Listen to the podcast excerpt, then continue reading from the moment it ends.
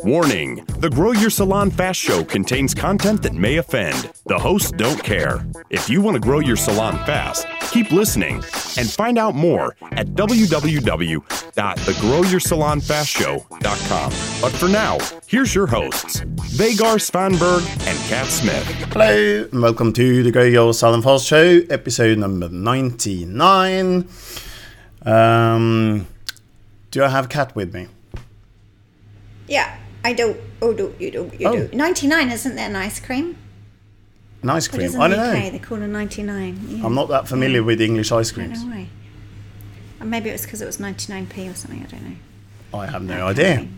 Oh, you have the same concept, don't you? We have um, we have the crown ice because we have the crowns, Okay. the, the money. So we have crown Yeah. ice, and you have Yeah. 99p, probably, probably same thing, Probably. Don't know. same but different. It's quite expensive for an ice cream. Hmm.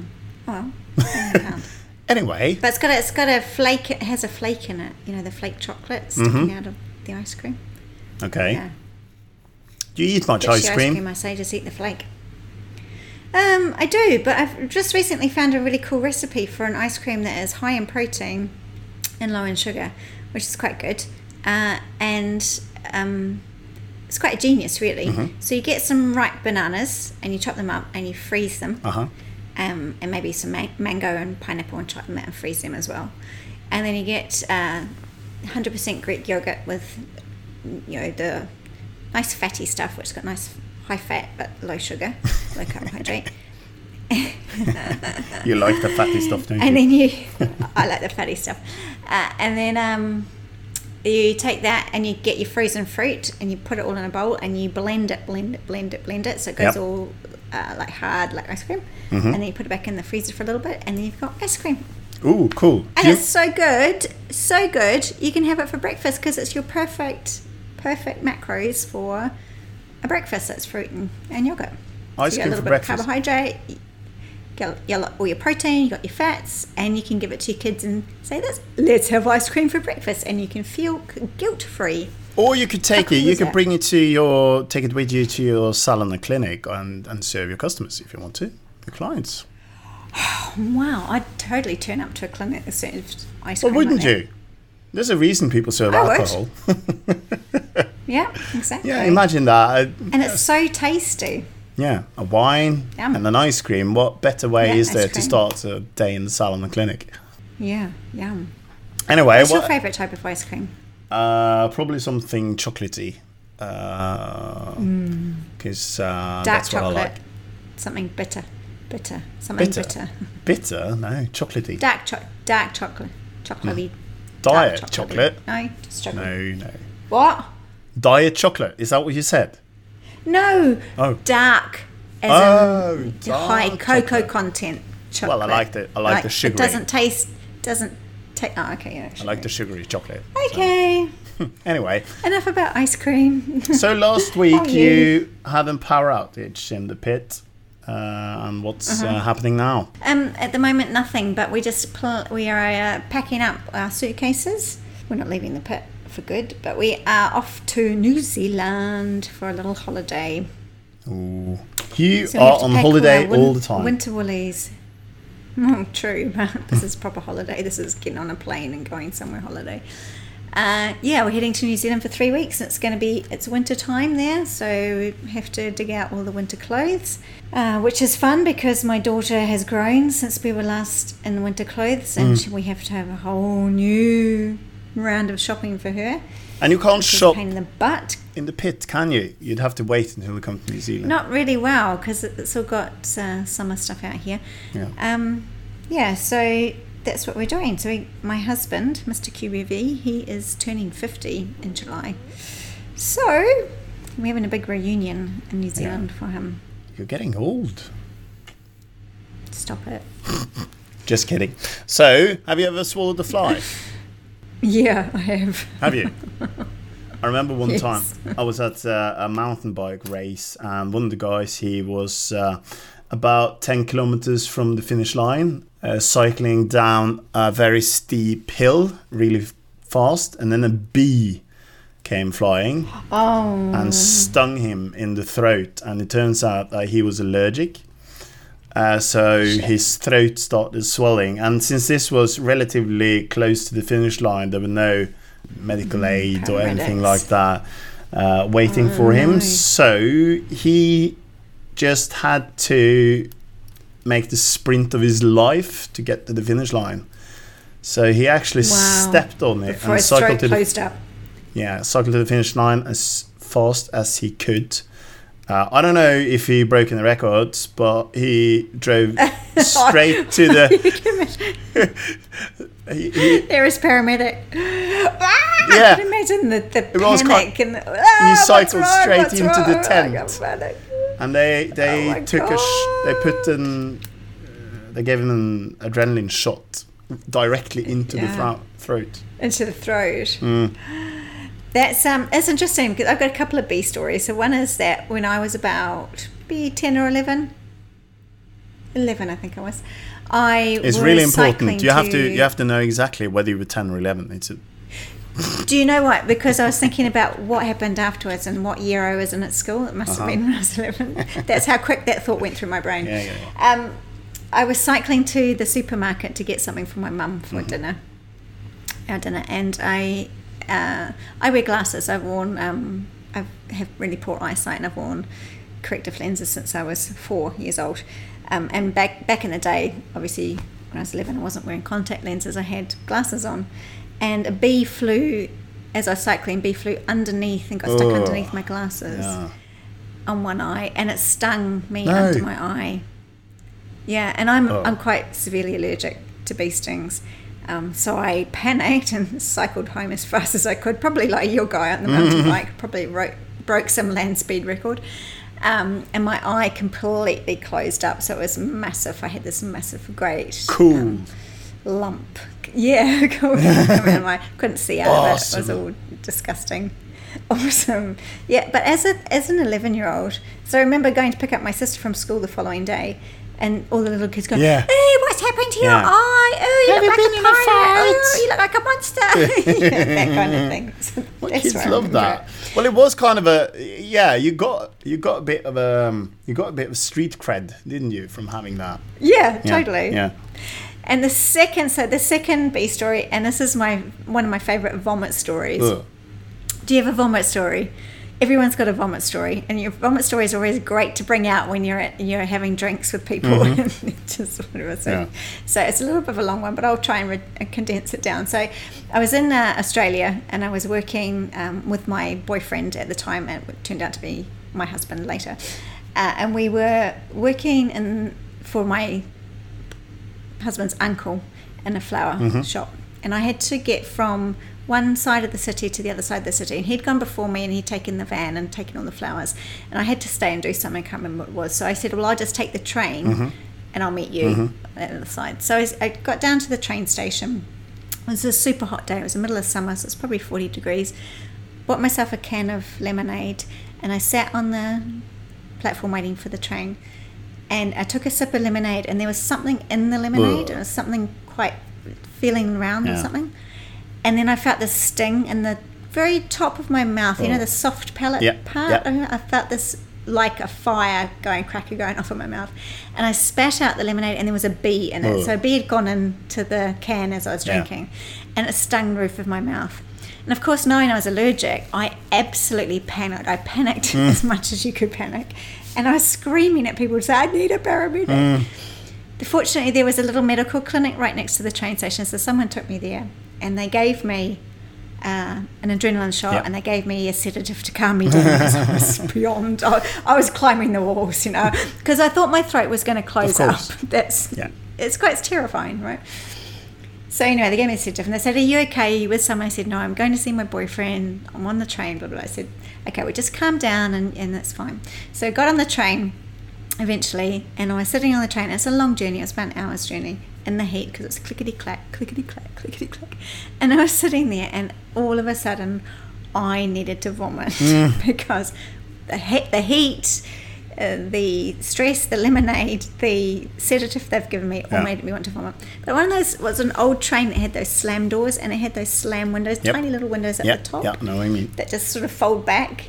And I thought, well, I'll just go to the nearest window and pull it back Oh and see if I god. could vomit out Oh. I see what's coming now. You're listening to the Grow Your Salon Fast Show with Kat and Vegard. Remember to sign up for the podcast updates and special bonuses at www.thegrowyoursalonfastshow.com.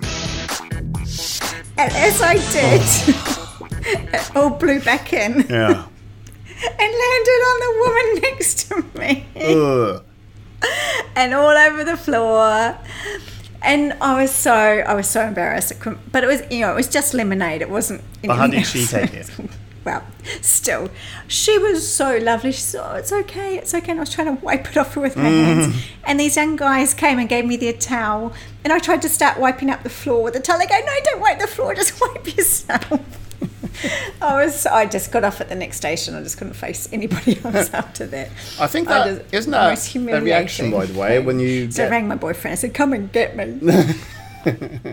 you said you got this reaction of you know almost climbing the walls. Isn't that a defense reaction from the body as well? Because uh, adrenaline is released into your bloodstream, so it's kind of a self-defense thing as well. I Mm. Yeah, think. Yeah. yeah. Anyway, um, uh, the reason I asked you, I digress into swallowing flies. it's fine. The reason I asked you about about this, there's there's a there's an expression that you should stop swallowing flies, meaning that just don't, not, don't just stand there, do something. Um, oh, is this a Norwegian expression? I think it's global. If you told someone Yeah, stop swallowing I- flies, yeah. they would know what you meant, wouldn't they? Get on with it. Right. Stop. Okay, maybe. If you don't, sta you're standing there with your mouth open, you catch a fly or something. Yeah, Yeah. okay. Anyway. Yeah, maybe. Anyway, um, uh, uh, uh, we we know Dan Kennedy. The listener might not. We mentioned him a few times. Uh, he's a world famous, uh, successful uh, copywriter and he's built many many big businesses over the years. But he once said Multimillionaires. Yeah. he once said that your ability to deal with failure will uh, determine how much you get to deal with success. Uh, and I just wanted to talk a little bit about failure today because I'm a big MacGyver Scary. fan. I'm a big MacGyver fan. I love MacGyver. Yeah, and in one of the MacGyver. in one of the episodes, they got this uh, EMP weapon. They to to use that weapon, they need to charge a big battery, a battery for a magnet or something, and Yeah. the bad guy says uh, the first bad guy says that they should use the high voltage regulator to charge it, but that that's too risky. And then bad guy number two says that nothing is as risky as certain failure. And it just made me think about this thing about where you where you're so paralyzed about failure that you you do nothing. You you stand there swallowing Yeah. flies, but you do nothing because you're so afraid of failure. Like those bad guys, they really wanted to use that weapon, but they were afraid to because you know they couldn't charge it because it was too dangerous. But they, they did anyway, because you know if they hadn't, that would have been a failure. But if they if they did it, at least they had a they had a chance. Had a chance. Yeah. Yeah. Yeah. But because they're bad guys, they're going to fail anyway, aren't they? Because they're the bad guys. Of course, because it's was always MacGyver. going to win. Yeah, so yeah, yeah, they yeah. should have known them to start with. Yeah. Yeah, yeah, yeah. MacGyver solves everything. Uh, but uh, uh, it's a With a it's a chew- lesson worth gum. it's worth thinking about.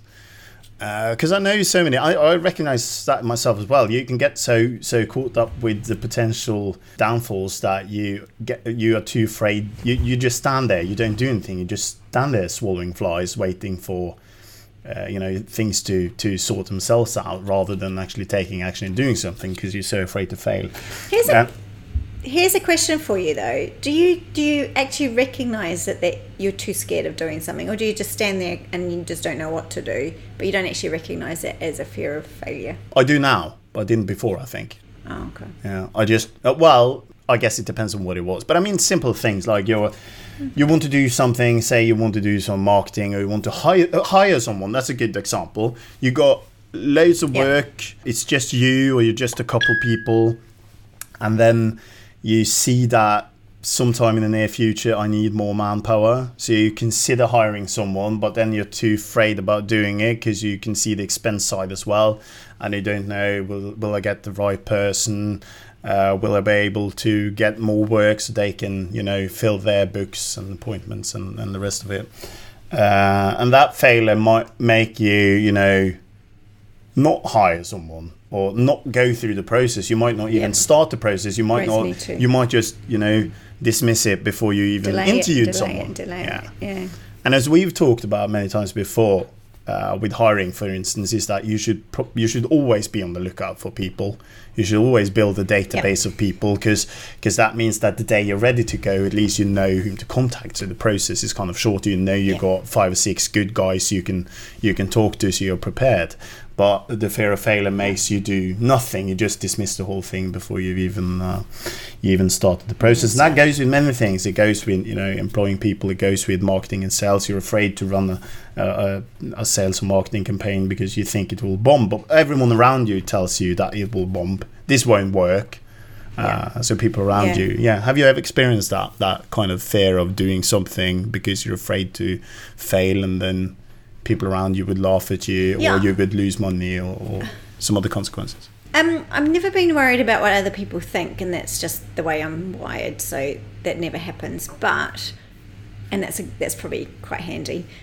But I have stopped doing things or not, or delayed things a lot, and I don't think it's. This is why I asked the question: Is it a fear of failure, or is it just that I'm being lazy, or is it I'm waiting for something else to happen, or I don't know how to proceed, or I don't know what I'm really doing and what the end product should look like? That's when I get delayed. And sometimes I sit there and think, oh, what if it's going to cost too much money? Mm-hmm. That's probably the only times I'm really delayed on things. It's like, how much money is this really going to cost me? Can I afford to mm. do this? And can I re- re- can I recoup the money as quickly as I think I can? Mm-hmm. And that's that's my that's my fear. Yeah. So yeah. I've got a similar fear at the moment. As you know, I'm going to refurbish my house. yes, we've heard about Do you this know? every Have single you time. heard? have, have I heard? No, but I'm looking heard? at- I'm- I'm doing the budgeting. refurbishing his house. I'm talking to Mm-hmm. you know people getting prices for equipment and services and the rest of it. I made a budget, but, uh, but my fear is will my budget hold or will I break? Will I break the bank? You know, because Yeah.